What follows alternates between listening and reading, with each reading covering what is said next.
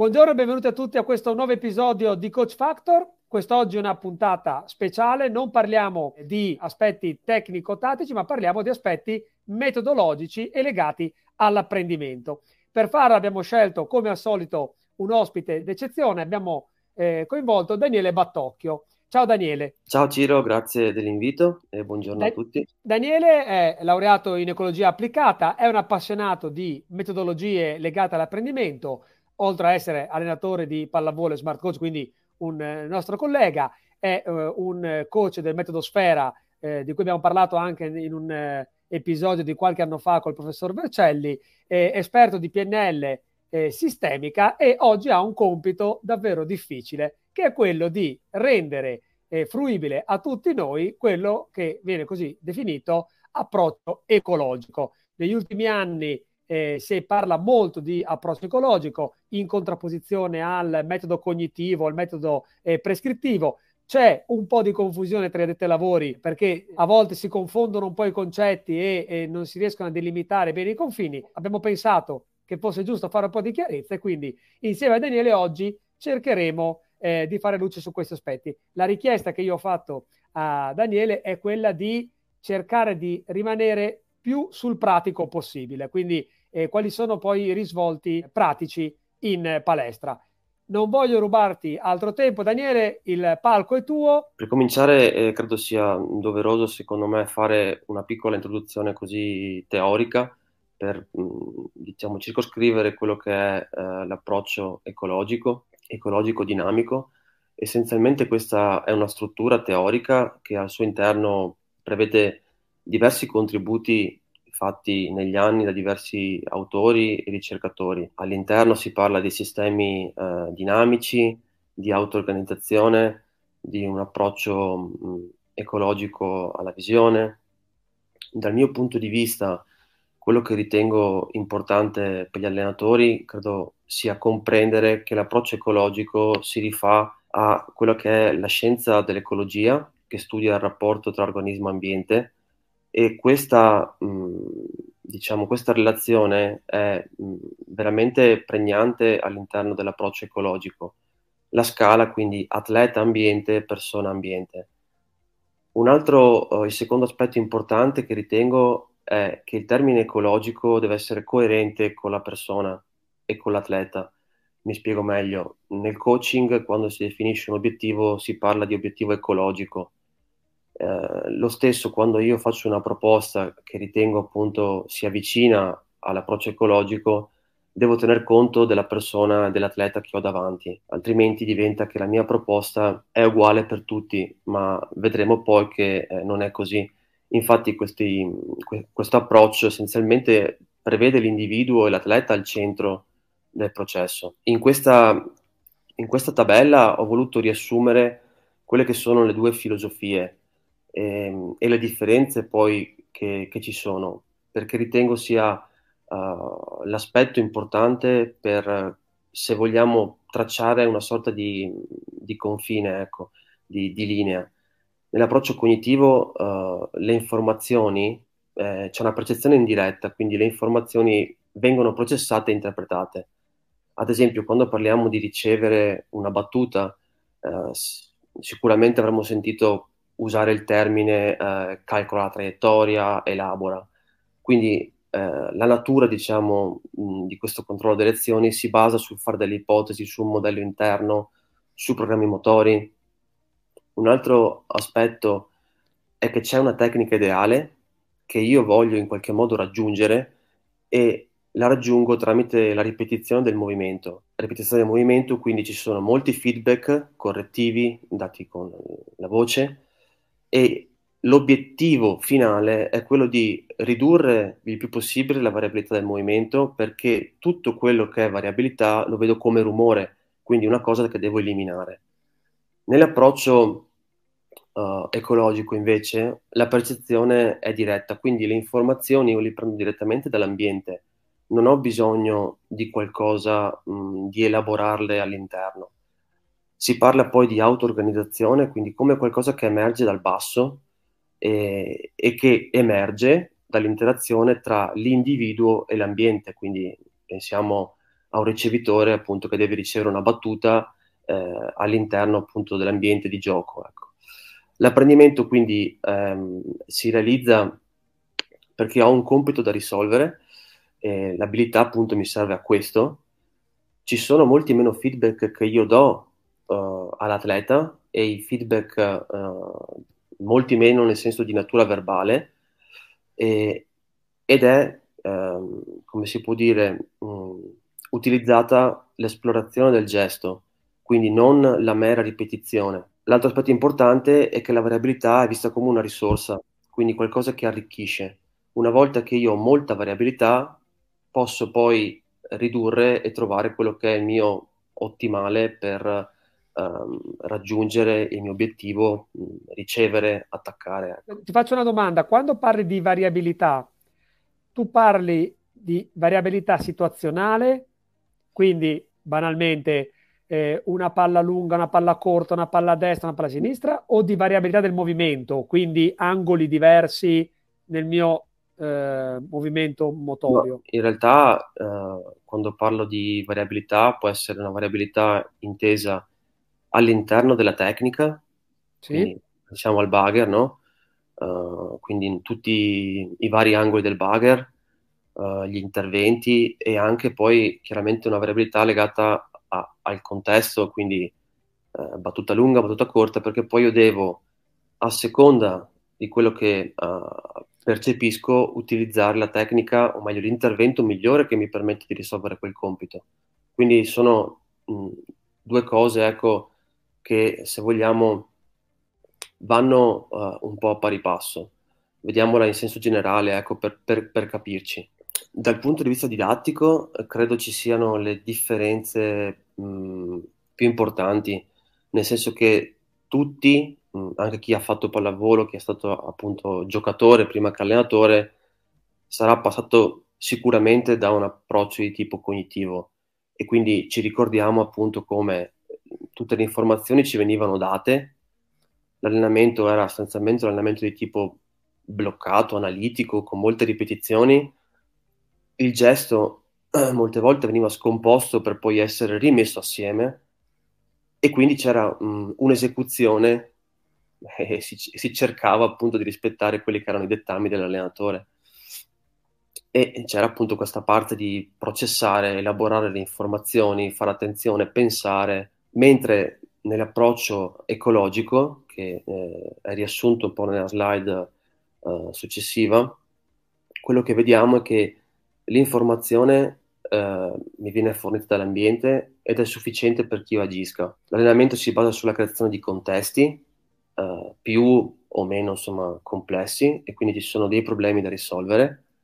Variabilità, errore e esplorazione sono degli strumenti che utilizzo e si parla di semplificare il compito. Un esempio, quando noi mettiamo una free ball in un 6 contro 6, stiamo semplificando un compito a, ai giocatori perché vogliamo appunto vedere qualcosa, ottenere qualcosa. E poi c'è la libertà anche di scelta e interpretazione di quelli che sono i contesti. Quindi, diciamo, si evita di dare al giocatore la, una soluzione che sia quella, perché poi all'interno dell'ambiente c'è lui e quello che cioè, percepisce, vede, lo, lo, vede lui e ha una certa ha una libertà di scelta appunto di agire in base al contesto. A livello pratico uh, c'è da capire che l'approccio ecologico mh, mm, cioè, è una filosofia di acquisizione di abilità, non, non sono mezzi o esercizi. Eh, cioè, secondo me diventa eh, riduttivo e peri- mh, pericoloso, tra virgolette, uh, dire un esercizio è ecologico o non è ecologico, perché tutti possono essere usati in maniera più ecologico. Quindi fare riferimento sugli esercizi, mh, attenzione. L'altro aspetto importante no, quando si parla mh, di approccio ecologico, dei vincoli che utilizzo, ma un vincolo lo posso usare sia in ambito cognitivo che in ambito ecologico, dipende da, da, che lenti uso. Altro aspetto che magari è comune ai due approcci sono l'utilizzo delle istruzioni verbali, no? L'approccio ecologico non preclude l'utilizzo di istruzioni verbali. Quello che io faccio è utilizzarle in maniera diversa. Magari un giocatore che attacca sempre la palla uh, in diagonale, gli posso chiedere fammi vedere in che altri modi riesci a fare punto. Cioè, non gli sto dicendo fai punto in parallela, no? O fai punto in pallonetto, ma con una domanda un pochino larga lo metto nelle condizioni di organizzarsi per fare punti in un altro modo.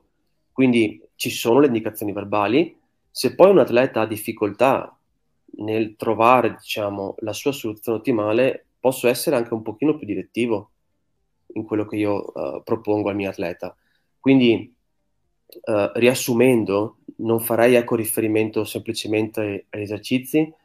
Allo stato attuale, non so se poi in futuro si troveranno punti in comune tra i due approcci, questo ce lo dirà Mm, credo la ricerca, ecco, chi diciamo, si occupa sul campo di, direttamente di studiare queste cose. Io quello che vedo uh, a livello pratico è che spesso si parla di esercizi, ma non è così. Fare riferimento alla slide della tabella per dire ok, i due approcci prevedono questo, io cosa sento più mio? Cioè, sono convinto che sia funzionale ripetere, ripetere, ripetere, perché se ripeto mm, banalmente una battuta nello stesso modo, sono convinto che tramite la ripetizione io voglia raggiungere, raggiungere una tecnica, un movimento che sia perfetto.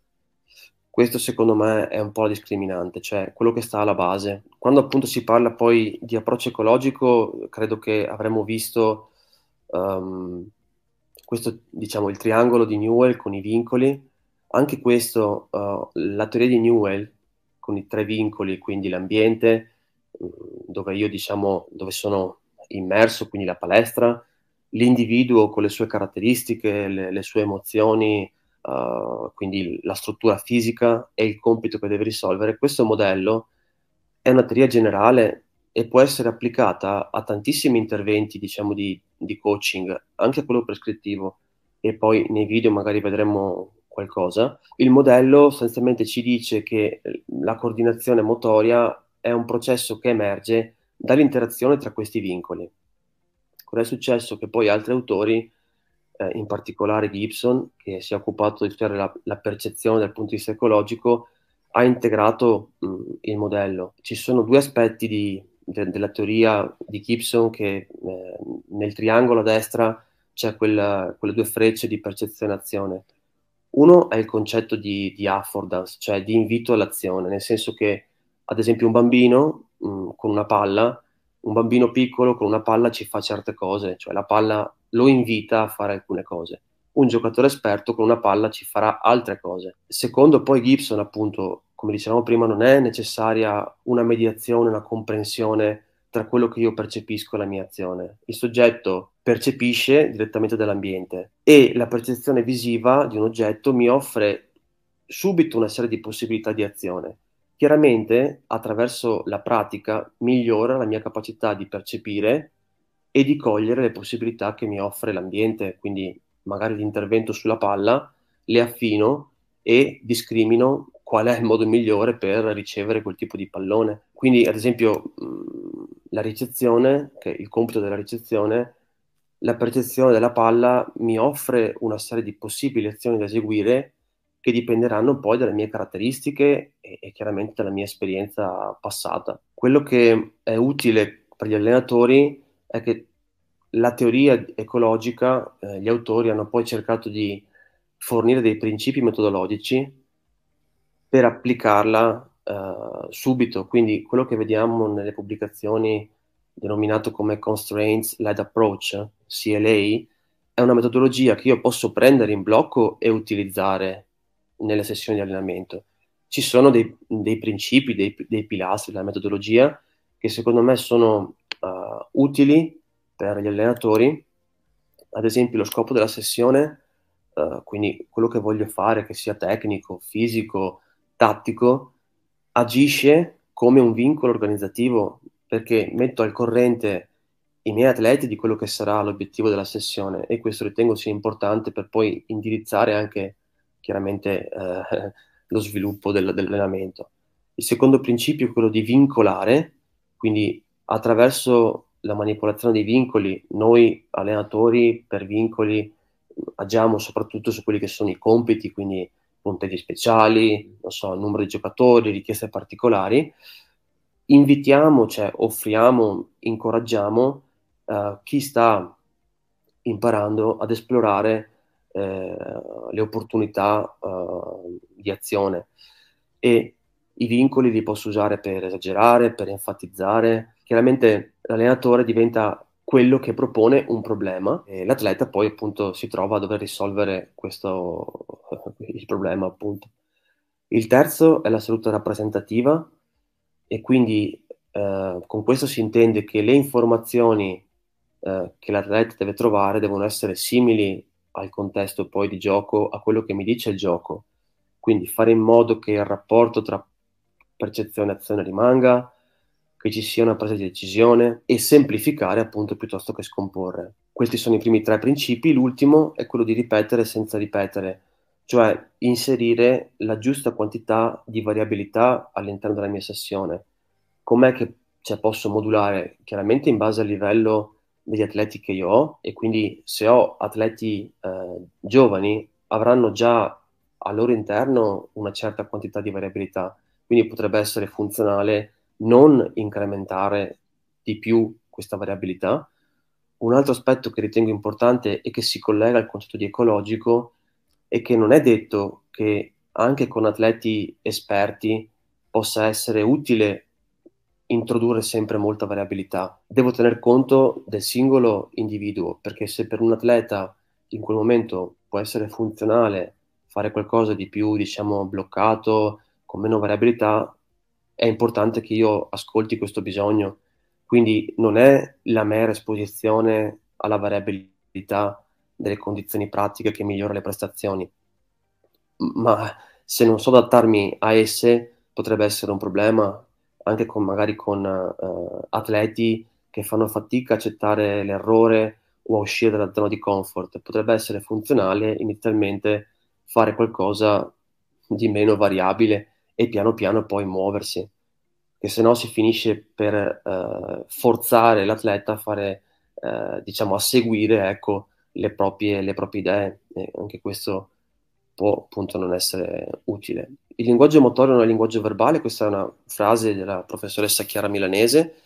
Ehm, con questo intendo che quando si parlava di approccio cognitivo, no, quando noi vogliamo correggere un atleta, la prima cosa che facciamo è, eh, diciamo, fai così, fai colà, però questo approccio non è funzionale perché se lo fosse le correzioni verrebbero subito in qualche modo recepite e messe in atto. Banalmente, come dico spesso io anche ai corsi allenatori, se fosse sufficiente dire a un giocatore cosa fare, saremmo tutti campioni del mondo. Eh, sì, infatti, infatti. E diventa fondamentale appunto il contesto e ne, nel video uh, che vedremo ho voluto diciamo ricreare un piccolo esempio. Il video appunto mh, vede delle bambine di, di mini volley, quindi hanno 8-9 anni e c'è un salto sul materasso eh, c'è un bollino di quelli piatti vicino al materasso e sostanzialmente eh, ognuno salta insomma per salire sul materasso in un certo modo.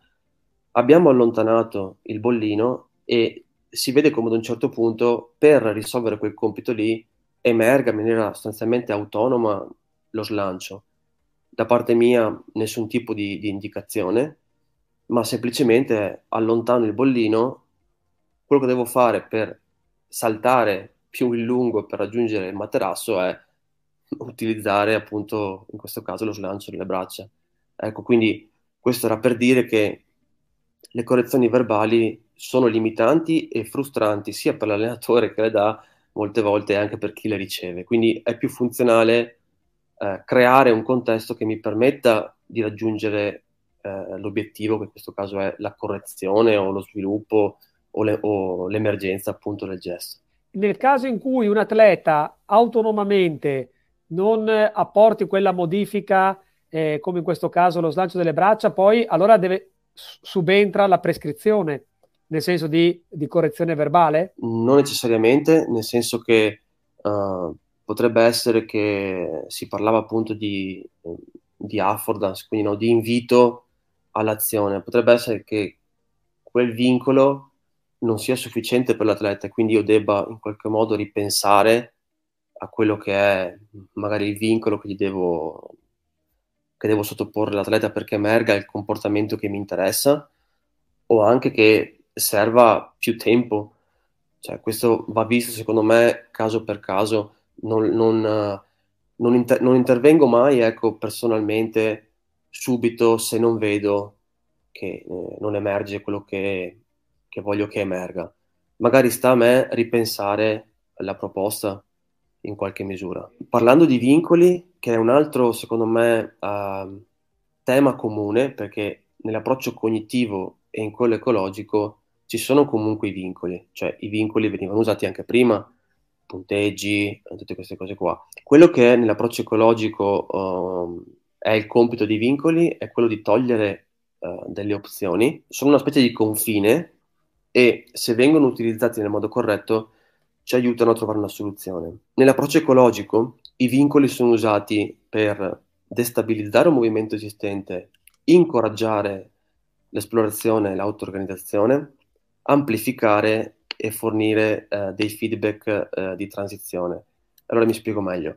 Quando, quando io appunto do un vincolo, perché questo vincolo rientri nell'approccio ecologico, deve rispettare quantomeno i primi due che sono evidenziati in verde se manipoli i vincoli e il mio obiettivo è diverso dal promuovere auto-organizzazione, non è approccio ecologico. Cioè, se io creo un vincolo e all'atleta do continue indicazioni verbali, è sì un vincolo che io ho sottoposto a lui, ma non sto promuovendo la sua auto-organizzazione, cioè voglio che raggiunga la cosa che ho in mente io. Qui è una prima differenza tra l'utilizzo dei vincoli in un approccio e nell'altro.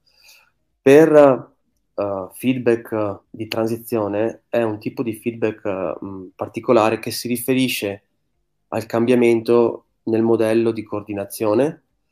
Eh, in altre parole, cioè invece che fornire un feedback su movimenti passati, mi dà delle informazioni sul passaggio dall'attuale soluzione di movimento una più efficace e non è prescrittivo. Poi nei video, quello con l'asciugamano, vedremo uh, un esempio, secondo me, che cade in quello che è un feedback di transizione. Allora, qua tu ci hai proposto alcuni video e intanto eh, ringrazio in anticipo eh, Stefano Lorusso che eh, ce ne ha forniti diversi.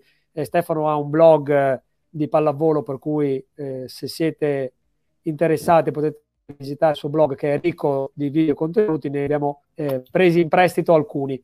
Questo beh, chiaramente è, è, un vincolo, um, cioè ritengo che no, non ricada in quello che sia un vincolo ecologico, perché sostanzialmente eh, non c'è un'auto-organizzazione, cioè io sono, mi stanno costringendo in qualche modo a quella posizione che è quella appunto di avere so, spalle avanti, sedere un po' indietro, quindi questo secondo me eh, non è ecco, un esempio di vincolo utilizzato in modo ecologico. Ok, questo possiamo considerarlo un vincolo che destabilizza, però togliendo, diciamo così, cambiando le spinte?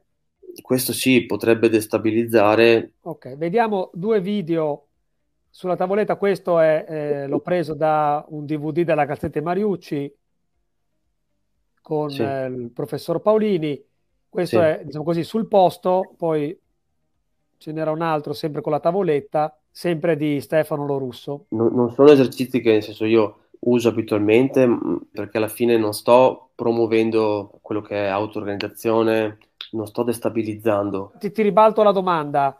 In che modo l'uso della tavoletta potrebbe essere eh, applicato in modo ecologico? potrebbe essere quello di dare, di amplificare in qualche modo l'informazione, magari dall'altra parte a rete, se voglio proprio lanciare la pallina, oriento la tavoletta e faccio una specie di ricezione, qualcosa di un pochino più simile a quello che è una ricezione, potrebbe ecco darmi qualche informazione in più su come oriento. Ok, ti faccio vedere l'altro video che è quello del cotton fioc che abbiamo fatto sì. tutti più o meno nella nostra vita almeno una volta ci sono due, due aspetti. Secondo me qui è usato in maniera prescrittiva. Credo eh, che Cotton Fioc potrebbe essere utile potrebbe essere utile. Intanto, vabbè, chiaramente va tarato eh, su quello che è il, il fisico, diciamo, dell'atleta. Potrebbe darmi un'informazione se io, invece che fare magari un lancio uh, così semplice, lo inserisco in un contesto di battuta e magari invece che usare un bastone potrei usare anche quei biscioni da piscina. Mi potrebbe fornire un'informazione perché in qualche modo mi costringe, mi destabilizza mh, mm, il movimento, mi costringe ad organizzarmi perché ho appunto il, il tubo uh, sotto le braccia e potrebbe anche fornirmi un feedback di transizione senza che me lo dia l'allenatore, in quanto sento se le mie braccia si stanno appiccicando al corpo, perché in qualche modo schiaccio e se ho il bastone mi darà anche fastidio, se ho qualcosa di più morbido comunque ho quella sensazione. Quindi parlo di, proprio di una ricezione, quindi giocatori in piedi, una battuta un lancio. A me interessa soprattutto uscire dall'equivoco, il vincolo appartiene al metodo prescrittivo, invece le, nell'approccio ecologico non esistono i vincoli, invece tu ci hai spiegato, no. no, anche nell'approccio ecologico ci sono i vincoli, però vengono sì. utilizzati in maniera diversa, con le finalità di cui abbiamo parlato prima. Esatto. Okay. C'è un altro video da condividere che è quello dell'asciugamano a cui accennavi anche poco fa. Sì. Questo l'abbiamo anche mostrato in, un, in, una precedente puntata di Coach Factor. Ecco, secondo me, eh, secondo me questo, questo, video qui, questo stratagemma è utile perché uh, chiaramente mi devo organizzare perché, eh, per non far cadere l'asciugamano. Se cade l'asciugamano ho già un'informazione che probabilmente no, ho perso uh, la postura, quindi uh, con, le spalle, cioè con le spalle in avanti. Questo ritengo possa essere utile per l'atleta, chiaramente senza che poi l'allenatore mi dica uh, tieni la posizione, fai questo, fai quell'altro, perché ho già le informazioni che mi servono all'interno della struttura dell'esercizio che ho creato. Certo. Allora, io qui uh, cosa ho voluto fare? Alcuni esempi uh, di vincoli cioè, e ricezione e quello che vorrei che passasse uh, a chi diciamo a chi ascolta e chi poi mh, va in palestra è che nell'approccio ecologico non si è limitati a un solo metodo, quindi a quello della voce e di dare indicazioni, ma uh, ho un ampio, venta- un ampio ventaglio che io posso utilizzare. Quindi qui ci sono esempi, non so, di ricevo due servizi in sequenza, ricevo con dei vincoli di, di posizione, quindi sempre la palla al centro del corpo e lì mi dovrò organizzare, gestire un po' gli angoli, ricevo appunto minimizzando il movimento dei piedi o con un occhio chiuso, diverse traiettorie, quindi ci sono esempi eh, di situazioni con uh, variabilità che prevedono poi che l'atleta si organizzi, si auto-organizzi per risolvere il compito. Mm, un altro esempio è il metodo dell'amplificazione dell'errore, dove c'è riferimento, quindi fare una ricezione in base all'errore che io mh, mm, voglio modificare, che individuo che è sbagliato nel, nel, giocatore, amplifico quell'errore e poi faccio fare una ricezione libera. In questo modo anche lì eh, utilizzo, uh, utilizzo e faccio sperimentare al giocatore l'auto-organizzazione. Io questo l'ho utilizzato con una mia uh, atleta che aveva un problema sulla rincorsa, e amplificando proprio l'errore insomma, che, che aveva nel gesto e facendo fare appunto delle prove libere successivamente.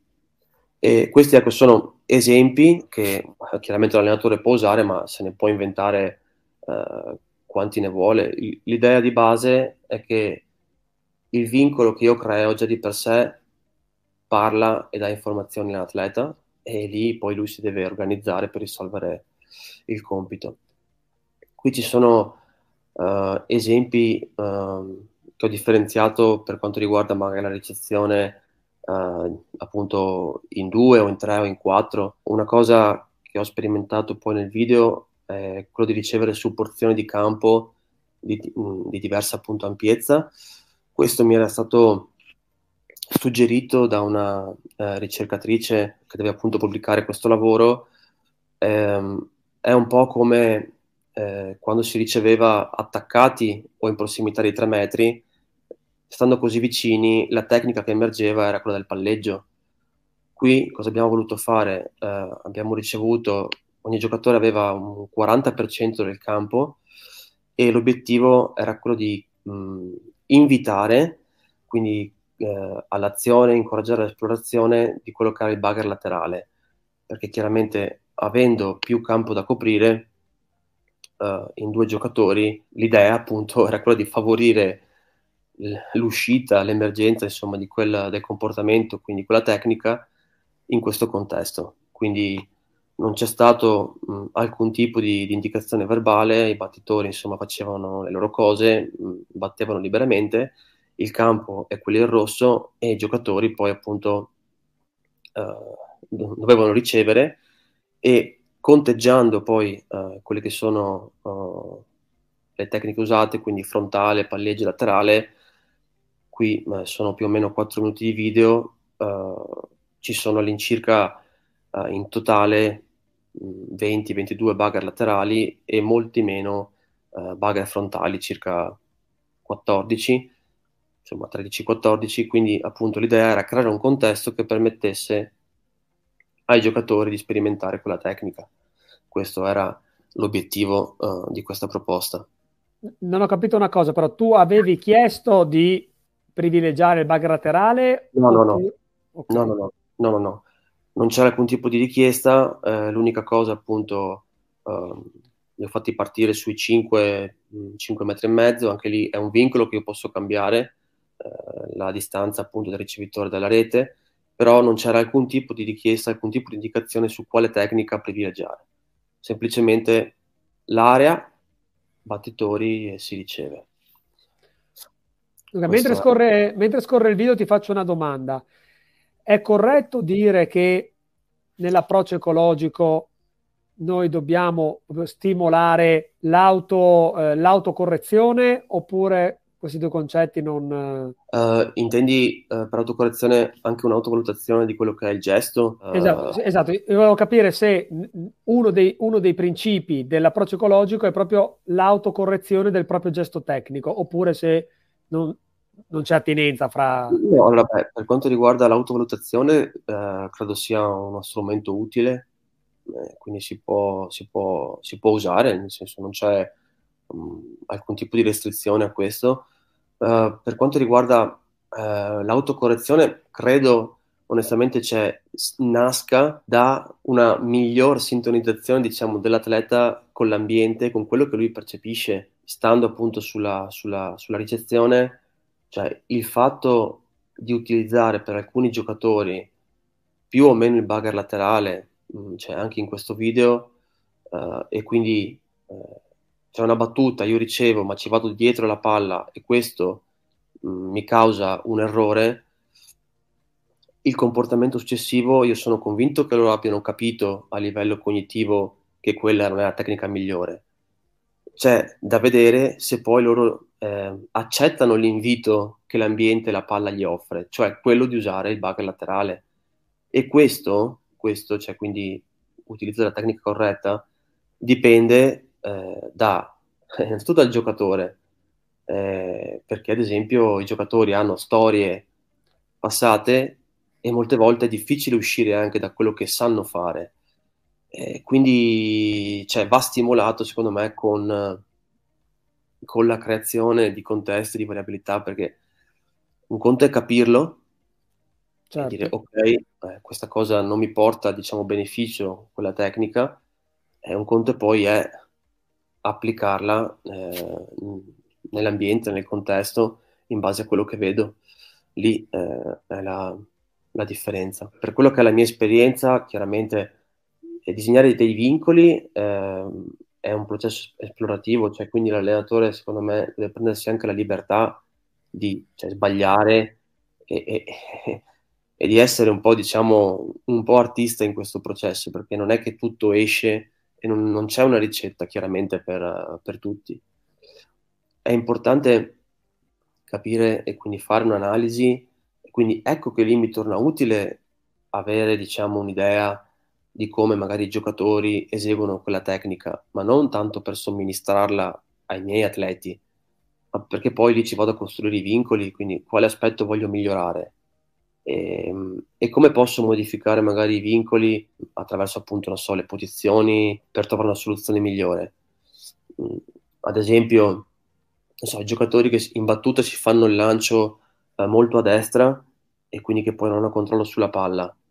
Come posso vincolare perché l'atleta si auto-organizzi, eh, quindi destabilizzargli la soluzione che non è ottimale per battere in maniera corretta e colpire la palla bene senza perdere il controllo. Non so, potrei farlo battere su una pedana piccola, quindi se mi faccio un sbagliato, cioè, probabilmente cioè, cado dalla pedana, scendo dalla pedana. Certo. Questa, può, questa, può, essere un'idea. Ecco. L'altro aspetto, l'ultimo aspetto che ho riscontrato, la difficoltà nell'applicazione, vabbè, un po' è la, magari la conoscenza della metodologia. Le indicazioni verbali sono più veloci, eh, quindi cioè, banalmente è, molto più, se vogliamo, anche faticoso eh, pensare, strutturare dei vincoli magari per il singolo atleta. Le indicazioni verbali, vedo, ti dico quello che stai sbagliando e poi sono affari tuoi. Eh, quindi questo è un primo ostacolo. L'altro è che vogliamo, secondo me, un allenamento che sia bello. Facciamo fatica a accettare un po' che magari dal, dalla confusione, dal caos emerga qualcosa e la difficoltà anche a lasciare spazio all'atleta. Questi, mh, a mio avviso, sono, se vogliamo, le difficoltà che io, boh, parlando con gli allenatori, eh, insomma, qui nelle, dalle mie parti riscontro, ecco, nell'applicazione di questo metodo. Ecco, poi è anche vero che forse ci sono degli allenatori che inconsciamente applicano i principi dell'approccio ecologico ma non lo sanno. Chissà quanti di noi sono ecologici e non lo sanno. Sì, sì, no, assolutamente, cioè, sono convinto che sia così. Eh, quindi magari uno applica delle cose, non sa eh, o non conosce tutta la teoria che c'è dietro e, e se, e, da un certo punto di vista cioè, può andare bene comunque. È chiaro che la conoscenza, eh, un minimo di quello che ci sta dietro, eh, ti permette secondo me di essere più efficace nella proposta. Ecco. Eh, insomma, poi se qualche volta ci scappa l'indicazione verbale, non è che questo sia cioè, un crimine eh, è, da, è, da, condannare, anche perché poi, eh, come dicono, allenare è un po' scienza, un po' arte, e, e, e l'importante appunto è modulare le due cose, non essere anche secondo me troppo rigidi su alcuni, su alcuni, su alcuni aspetti, perché poi non si finisce per fare il bene dell'atleta, no? Tutti noi vogliamo che migliorino, eh, però se a me è successo, ad esempio, con una, con una ragazzina, con la battuta non uscivamo, e io ho detto, guarda, batti facendo il giro da sotto, cioè del braccio, per avere un pochino più di dinamicità, di velocità. E questa è stata un'indicazione prescrittiva che ho dato a lei. Però subito l'ha fatto, la sensazione era positiva, il risultato era positivo e l'ha adottata. E quindi in quel caso lì eh, cosa faccio? Io cioè, non sono ecologico rispetto alla teoria? Cioè, probabilmente sì, non lo sono stato, nonostante avessimo provato, però non uscivamo e quindi sono stato più direttivo nella mia indicazione. Eh, non è che essere prescrittivi è, è il male assoluto. No, cioè, no, nel senso, poi anche quegli atleti, mh, anche col, con, con eh, gli strumenti che usiamo per i feedback, no? Cioè, quindi indicazioni verbali, video, dimostrazioni, analogie, cioè anche lo strumento direttivo viene usato, cioè con i giocatori di alto livello è chiaro che se devi spiegare qualcosa, cioè utilizzi la voce per spiegare anche la tattica. Un po' perché c'è poco tempo e quindi non è che ti puoi permettere di inventarti cose, diciamo, uh, particolari. E quindi ci sono strumenti, ecco, che un allenatore ha a disposizione e deve insomma conoscerli per dosare quello che è più opportuno ecco, utilizzare. È, questa è la, mia, è la mia idea, la mia visione. Insomma. Molto bene, allora siamo arrivati alla fine di questo, di questo percorso relativo al, all'approccio ecologico. Eh, abbiamo fatto un po' di chiarezza. Io approfitto anche per segnalare eh, il tuo eh, blog Palla in Campo, eh, dove parli di pallavolo e di eh, Sport Coaching è, è, un blog ricco di eh, articoli, eh, sono, ci sono delle letture consigliate, ci sono eh, diciamo così, molti eh, spunti riguardanti aspetti della preparazione? Sì, io nel, nel blog diciamo, cerco di condividere quello che, quello che, leggo fondamentalmente, quello dal confronto anche che ho con chi fa ricerca su campo, perché poi una cosa che mi piace fare è chiedere direttamente anche a chi poi cioè, ci fornisce diciamo, materiale teorico, pratico, e quindi ci sono cioè, libri, ci sono articoli, quello che poi io vedo e cerco di condividere e quindi è riassunto diciamo all'interno del blog ecco. ok quindi se qualcuno vuole approfondire può andare sul tuo blog e eventualmente anche chiederti eh, dei, degli approfondimenti. Io ti ringrazio per la gentilezza e la disponibilità anche, soprattutto per la chiarezza espositiva. In bocca al lupo per questa stagione. Grazie a te Ciro. Ciao a tutti.